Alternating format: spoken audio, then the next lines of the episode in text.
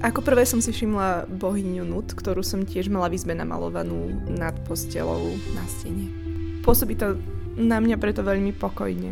Um, ako keby prichádzala noc tým, že ona mala na tele namalované, alebo teda ona bola nočnou oblohou a preto celá táto inštalácia pôsobí na mňa ako taký nejaký bezpečný priestor pre spánok a sny. No keďže je tam ten madrac, na mňa to tiež pôsobí akoby tak, že si môžem odpočinúť, ale zároveň je tam nejaká cesta cez, cez niečo by som sa dostal niekde ďaleko, možno že v tom sne alebo niečo podobnom. A čo tam presne je ďalej, neviem, ale toto vidím. No ja sa, ja sa priznám, že táto inštalácia na mňa tiež pôsobí pokojne, ako už povedali respondenti asi predo mnou a mala som rovno chuť si lahnúť na ten morský matrac, ktorý tam je pripravený, ale uh, je, je to celé také veľmi harmonizujúce. Ale musela som si dohľadať kontext, aby som teda vedela, že na čo sa presne pozerám. Počúvate podcast Oči do Korán, ktorý vám bude prinášať rozhovory o umeleckých dielach. Tento podcast vznikol ďaká spolupráci s Galériou mesta Bratislavy, ktorá poskytuje diela zo svojich zbierok a aktuálnych výstav. V úvode ste mali možnosť počuť opis diela od náhodne oslovených ľudí, neskôr nám o ňom porozpráva samotný autor, autorka alebo teoretik umenia. Moje meno je Monika Pasko Mikišková a budem vás prevádzať týmto dobrodružstvom spoznávania umenia.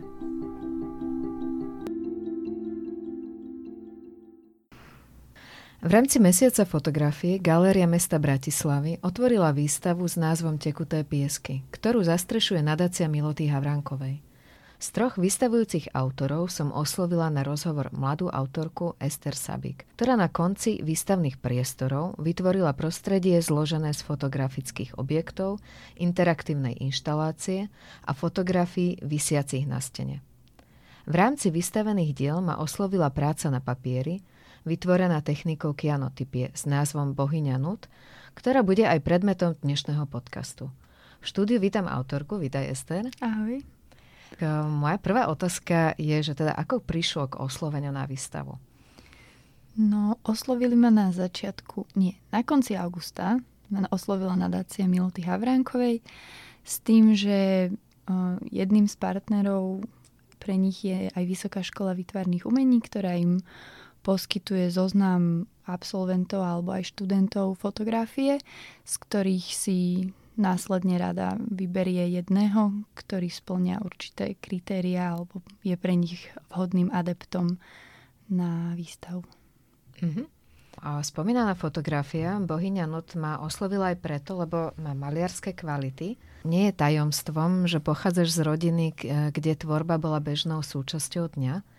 Tvoja mama je maliarka a otec architekt. Aký máš vzťah k maliarskému médiu? Aký má dosah na tvoju tvorbu? S malbou som vyrastala a teda mám s ňou aj silný a blízky vzťah, ale mám k nej veľmi prirodzený rešpekt a teda to vďaka mamine si myslím. Čiže pre mňa nikdy neprešla do toho, že by sa mi stala nejakým ako prirodzeným jazykom alebo prostriedkom pre vyjadrovanie ale, ale práve fotografiu vnímam ako istú malbu svetlom, takže by sa dalo povedať, že ten úzky vzťah tam stále je. Mm-hmm. Kianotypia je veľmi stará technika. Spôsob, ako s ňou narábáš, že nasvedcuješ vlastné telo, teda mm, si to ty predpokladám na, a, na tej fotografii, poskytuje viaceré roviny čítania. Môžeš nám povedať eh, viac eh, k symbolike tohto diela? Tak kianotypiu zaraďujeme medzi prvé z historických techník fotografických, a, avšak je stále pomerne dostupnou aj, aj jednoduchou na, na tvorenie. A na konci štúdia som sa ňou začala zaoberať hlbšie. Tak m, mm, fotografia, tá Bojňa Nud, je jednou z, zo série troch, zatiaľ troch obrazov kianotypických, ktoré začali pri sérii alebo cykle Becoming Alchemist. Pri tvorbe týchto obrazov je pre mňa dôležitá rituálnosť, ktorá je prítomná od samotného začiatku obrazu až po, dajme tomu, nejaký koniec. A samotná tá kianotypia ako technika v sebe nesie veľkú mieru analogie so životom ako takým, pretože je, je to mm, svetlocitlivá emúzia, ktorá vzniká spojením dvoch ro- rôznych chemikálií. K jej následnej existencii potrebujeme ako slnečné svetlo, tak aj vodu, tak ako pri veľkom množstve živých organizmov. A túto už pripravenú emulziu následne nanášam na akvarelový papier a nanášam ju vtáčim pierkom, čiže je to tiež nejaký osobný rituál pri svetle sviečok, teda v tme pri svetle sviečok. Už keď je všetko pripravené a sú teda ideálne svetelné podmienky, tak ten zakrytý papier vynášam von a nahá sa nechávam exponovať a týmto spôsobom sa keby moja telesnosť a prítomno, prítomné prežívanie stáva neoddeliteľnou súčasťou obrazu. Tento konkrétny obraz, teda táto kianotypia nesie názov Bohyňa Nut, sme už spomínali, a je teda inšpirovaný egyptskou mytológiou. Egyptiania ako jedni z mála si spájali oblohu s matkou a bolo to preto, pretože práve obloha im zosielala na zem dážď, naplňala svojimi slzami rieku Níl a tak zabezpečovala rast úrody a vodu. A tento obraz má byť symbolickou vďakou oblohe, vode, ale aj matke, matke matiek a plodnosti a živosti ako takej. Spomínala si rituálnosť a to, že nanášaš tú chemikáliu tačím pierkom. Má to akože nejaké praktické dôvody, prečo to nanášaš tým tačím pierkom, alebo práve chceš dodržať ako keby symbolickosť toho procesu celého? Um, aj tú symbolickosť, ale hlavne som hľadala nástroj, ktorý mi bude blízky. A tým, že nie som maliarka, tak štetec v mojich rukách mi neprišiel ako prirodzeným nástrojom. A teda skôr to vtáčie pierko mi prišlo ako niečo, s čím som stotožnená a skrz čo som schopná sa s tým obrazom ďalej spojiť. Máš aj nejaký konkrétny druh vtáčieho pierka, ktoré používaš, že používam iba spáva, alebo ja neviem, Alebo že ktoré sa ti dostane pod ruku, tak s tým maluješ. Premýšľam. Tým, že boli zatiaľ tieto veľké tri, tak každá mala svoje pierko a myslím, že každé zatiaľ bolo z čajky. Ale teda ide o pierko, ktoré nájdem a zatiaľ som si vždy vybrala pierko, ktoré bolo biele, aby na, na konci po tom procese vlastne ostalo modré, tak ako aj ten obraz. Takže navždy bude spojené s tým svojim pierkom. A s tým procesom malovania. Mhm. presne. Na výstave sa viackrát opakuje motív plynutia času. Vidím ho vo farebných fotografiách plesní, ale aj vo zvukovom zázname presypania piesku a rôznych prírodnín, ktorý je súčasťou inštalácie. Čas je okrem svetla dôležitou veličinou aj spomínanej technike kianotypie. A ďalším silným prvkom tvojich fotografií, teda prítomných na výstave, je téma prírody. Ako tieto témy prepájaš? Čo pre teba znamenajú teda čas a príroda? Vnímam to tak, že v mojej tvorbe um, pracujem najmä so svetlocitlivosťou a časovosťou, ale aj s priestorom a najčastejšie teda vediem dialog práve s prírodou, alebo je teda pre mňa hlavným zdrojom inšpirácie a súčasne aj motivácie tvoriť. So svetlom, časom a, a s priestorom sa skrz, alebo teda vďaka prírode napájam a spájam. O týchto veličinách ďalej premýšľam, následne svoje skúsenosti a pozorovania transformujem či už pomocou fotografie alebo, alebo inými prostriedkami do teda komplexných uh, environmentov a, a v nich teda dávam ďalej nejakú istú možnosť participácie divákom, či už aktívnej alebo, alebo teda aspoň nejakej vnútornej kontemplatívnej. My keď sme sa spolu rozprávali, teda ty si mi práve o tej prírode rozprávala, ako sa ti niekedy prihodí, že spravíš nejakú fotografiu, ktorá sa potom stane súčasťou nejakého projektu a ani nevieš, že bude mať takú budúcnosť. Mňa skôr zaujíma, že na tejto výstave je veľmi veľa rôznych diel, že či tieto diela vznikali v približne rovnakom čase, alebo patria do rôznych tvojich období a ty si ich potom spojila do takéhoto celku? Tak ako hovoríš, teda um, sú z rôznych období a následne sa spájajú, že vlastne pre túto výstavu dostal každé, každý z tých už existujúcich obrazov, teda okrem tej bohyne Nut, práve tá jediná bola, predtým nebola absolútne v nejakej podobe, ale tie ostatné fotografie v, mali iné tela a vlastne práve pre túto výstavu dostali nové telo, ktoré bolo vymyslené alebo ktorého idea prišla práve vďaka tomu priestoru, ktorý, ktorom vystavujeme.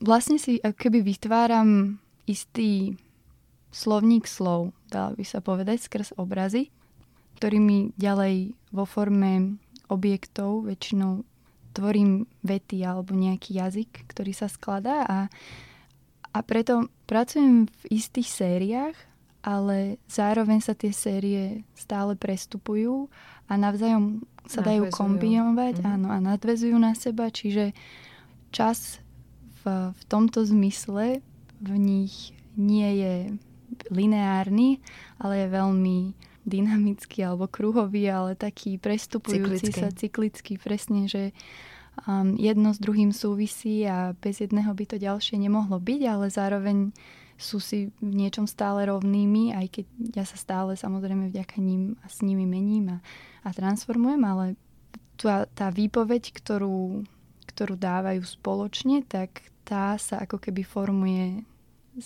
v tom čase stále s nimi, že je to niečo, čo sa aj vo mne prehlbuje.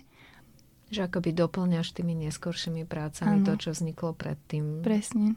Že ja sama som častokrát aj keby prekvapená, že dlho nosím v sebe nejakú myšlienku a vlastne tá odpoveď, alebo kladiem si nejakú otázku a tá odpoveď prichádza práve zvonka, prichádza v rámci nejakej či už náhody alebo nejakej skutočnosti, ktorú zaznamenám, ktorej, ktorá sa udeje a, a to je akoby nejaká odpoveď na to, čo si kladiem a vtedy príde ten moment, že viem, že je to na tej správnej ceste alebo je to na ceste, že sa to začne zhmotňovať, že často to iba okolo mňa je a cítim to, ale ešte to nedokážem vôbec uchopiť a až postupne to uchopujem a postupne sa to nejak zhmotňuje.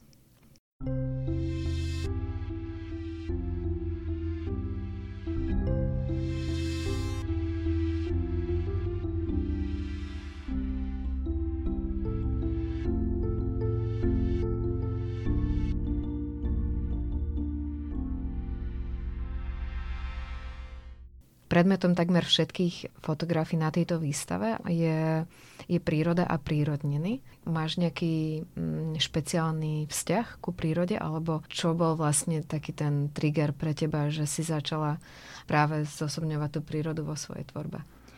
No, prvé roky bakalárskeho štúdia som fotku využívala ako také, že zrkadlo nejakej reality, zrkadlo, ktoré mi pomáhalo sa vysporiadať s procesmi prebiehajúcimi v mojom vnútri. A práve vďaka tomu, že som si keby toto husté obdobie bola schopná vyriešiť ten dialog vnútorný, tak po tom bakalárskom sa to keby preklopilo na tú stranu vonkajšiu, že tam som mala už taký silný dialog medzi malbou a fotkou. A potom som odišla na vlastne začiatok magisterského štúdia bol Várl v, vo Francúzsku. A tam aj tým, že som nerozprávala francúzsky a začala som sa tam len učiť, tak som bola dosť oslobodená od vnímania jazykovej alebo komunikácie pomocou jazyku a vďaka tomu sa mi veľmi prehlbil, prehlbilo iné vnímanie. A teda ten dialog, ktorý som tam viedla, bol primárne s morom, s, s prírodným parkom Kamark, kde som trávila najviac svojho času.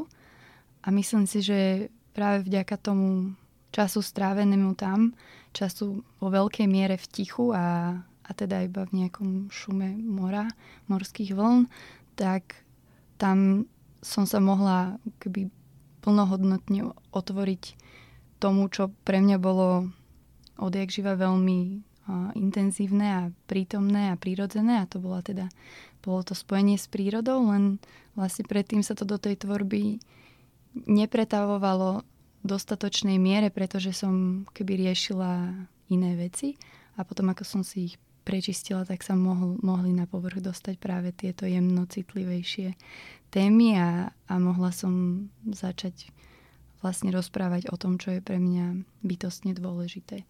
Teraz trochu odbočíme od takých osobnejších tém. Ako sa pozeráš na fotografiu v dnešnej dobe, teda v dobe presítenej obrazom? Má fotografia stále potenciál prehovárať, osloviť človeka na tej najhlbšej úrovni?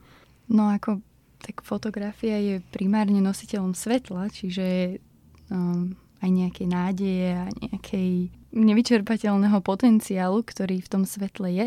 Ale myslím si, že je to o citlivosti toho autora a rovnako aj diváka, že čo z toho je možné naozaj ňou preniesť alebo čo, čo dokáže sprostredkovať. Ale vnímam to tak, že práve keby tá presítenosť obrazu, ktorá je teda každodenne prítomná alebo pod ktorej palbou sa nachádzame, tak nám paradoxne prináša aj ďalšie možnosti. Kde pre mňa v tej fotke nastáva tá, ten moment, je práve nejaká abstraktná fotografia, ktorá m, mm, napríklad tie fotky plesne, tak tie sú ten abstraktno-konkrétny obraz, lebo konkrétny preto, lebo je to naozaj nejaké položené ovocie a zelenina, ktoré si vytvorí ten, ten obraz, ale zároveň to, na čo sa dívam, je veľmi abstraktné a môže byť čímkoľvek, nejakým mikrokozmom, makrokozmom, môže byť nejakou krajinou. Ako ľudia v tom vidia rôzne veci a to je práve to, čo mňa na tom baví alebo zaujíma, je to, že, že zrazu z toho obrovského množstva obrazov, ktoré už dokážeme veľmi ľahko čítať a dekodovať, tak prídem pred niečo, čo vlastne nerozumiem a neviem, na čo sa dívam a práve preto sa na to dívam dlhšie a nachádzam tie odpovede skôr v sebe ako v realite toho, čo to naozaj je. A napríklad na práve túto presítenosť obrazu som reagovala jednou fotkou, alebo teda je to séria 7 fotiek, ale zatiaľ fyzicky mám len jednu. A to je taká obrovská dvojmetrová fotka, taký čiastočne osvetlený svetlocitlivý papier, ktorý je biely, ale má iba rúžové, rúžový rám. Ale tá fotka má odrazovú schopnosť, čiže keď človek stojí pred tou fotografiou, tak nielen, že sa díva na biely obraz, ale díva sa aj na odraz seba a na odraz všetkého, čo stojí za ním. A ten obraz vnímam, teda volá sa portál a vnímam ho ako nejaký portál k svojej vlastnej obrazotvornosti, k svojmu vlastnému vnútornému svetu, ktorý zároveň nás má ten obraz čistý očistiť, očistiť od vizuálneho smogu, ale zároveň nás môže prehlbiť aj k tomu, čo je v našich vlastných svetoch. Mm-hmm. Takže hej, myslím, že fotka stále má v sebe veľa skrytých um, možností a iba ich musíme nájsť. To je dobrá správa pre fotku. Vráťme sa ešte na chvíľu k tej vlastne fotografii malbe Bohyne Nut. Súčasťou tej fotografie je aj taká inštalácia, teda pred tou fotografiou. Skúsime trošku popísať, že čo, aké je tam prostredie, že vlastne na tej fotografii si ty, pod ňou je vlastne nejaké nejaký objekt, ktorý sa podobá vajíčku a potom je taká inštalácia z piesku, mušly, ešte fotografie, ktorá je vytlačená mm-hmm. na látke. Môžeš nám to hej, trochu, hej, hej. že ako sa tie veci spolu doplňajú a akú majú funkciu v rámci tej výstavy? Tak tá fotografia celá je nainštalovaná, alebo celé toto, celý tento kútik je site-specific inštalácia, je na konci nejakého pomyselného tunelu, že nám zakončuje klenutý priestor. A teda to telo tej nut keby opisuje tú klenbu. Pod ňou je presne, ak si detekovala nejaké vajíčko. A vlastne ten piesok, ktorý tam je, tak on by mal nie úplne doslovne, alebo keby dopisovať tú krúžnicu, ktorá v tom priestore sa nachádza, tak on ju keby rozširuje. Rozširuje to nejaké dno alebo nejakú zem, ktorá v tej oblohe je a potom vlastne na tom piesku je vankúš s morom, ktorý je, teda je to fotografia vytlačená na látke a z nej vankúš. A ešte sú tam teda, je tam 27 mušlí naplnených solou a medzi nimi, keby zrkadlovo pod tým vajíčkom je taká biela kryštálová spievajúca misa sa to volá, na ktorej si môžu diváci zahrať, alebo teda participujúci diváci, ktorí sa rozhodnú, že chcú vstúpiť do tohto prostredia a stať sa jeho súčasťou, tak majú možnosť na tú pláž, ktorá tam je, tak môžu si sadnúť na ten vankúš a nielen si posediť v tom priestore a niek pokontemplovať, ale zároveň si môžu aj zahrať na tej mise, ktorá rozvučí celý ten priestor a ako ten piesok sa dá chytať, dá sa do neho kresliť a je, je to proste niečo, čo nás má uzem, uzemniť. Že si vytvorila tak uh, pobrežie nejakej rieky, napríklad toho Nilu, Môže keď byť. si spomínala. Môže byť kľudne a ja tú inštaláciu volám, že more je vo vajci a tam je keby ten celý cyklus zrodu, že či už to berieme tak, že nejaký náš origin, že pochádzame z, z pralátky mora, alebo, alebo či to berieme ako naozaj biologicky, že sa rodíme v plodovej vode našej matky a že ten, keby ten, ne, ten kolobeh života a vlastne toto prostredie má keby symbolicky odkazovať aj k tej matke našej, ale aj, aj k matke, prírode a, a k zemi. Na plagáte k výstave je spomenuté, že tvorba všetkých troch autorov krúži okolo nedávno prežitej, bolestnej alebo inak zraňujúcej skúsenosti. Ako sa táto skúsenosť pretavila do tvojich diel? No, asi dobre povedať, čo je tou skúsenosťou možno. A určite by to bolo zaujímavé vedieť, ale pokiaľ je to niečo veľmi osobné, čo nechceš spomínať, tak sa môžeš tomu aj vyhnúť, aj iba opísať ten dôsledok. Ako tá a prežitá skúsenosť je anorexia, ktorú som dos- ako v dospievaní som ňou trpela, ale myslím si, že vďaka nej sa vo mne naozaj vybudovala taká, že zvláštna citlivosť k, um, bytostnosti, ale a, a vlastne tá prítomná bolestná sku- skutočnosť pretrvávajúca je neustále devastácia prírody a teda klimatickej zmeny, v ktorej žijeme, čiže ako spojením jedného a druhého. Takže mojou tvorbou sa snažím keby šíriť nejakú citlivosť a či už teda vnútornú alebo tú vonkajšiu, prehlbovať v ľuďoch vzťah, vzťah so živou, so živou zemou a so a živými tvorivými procesmi a, a poukazovať na keby dôležitosť každého jednotlivca v rámci, v rámci celku.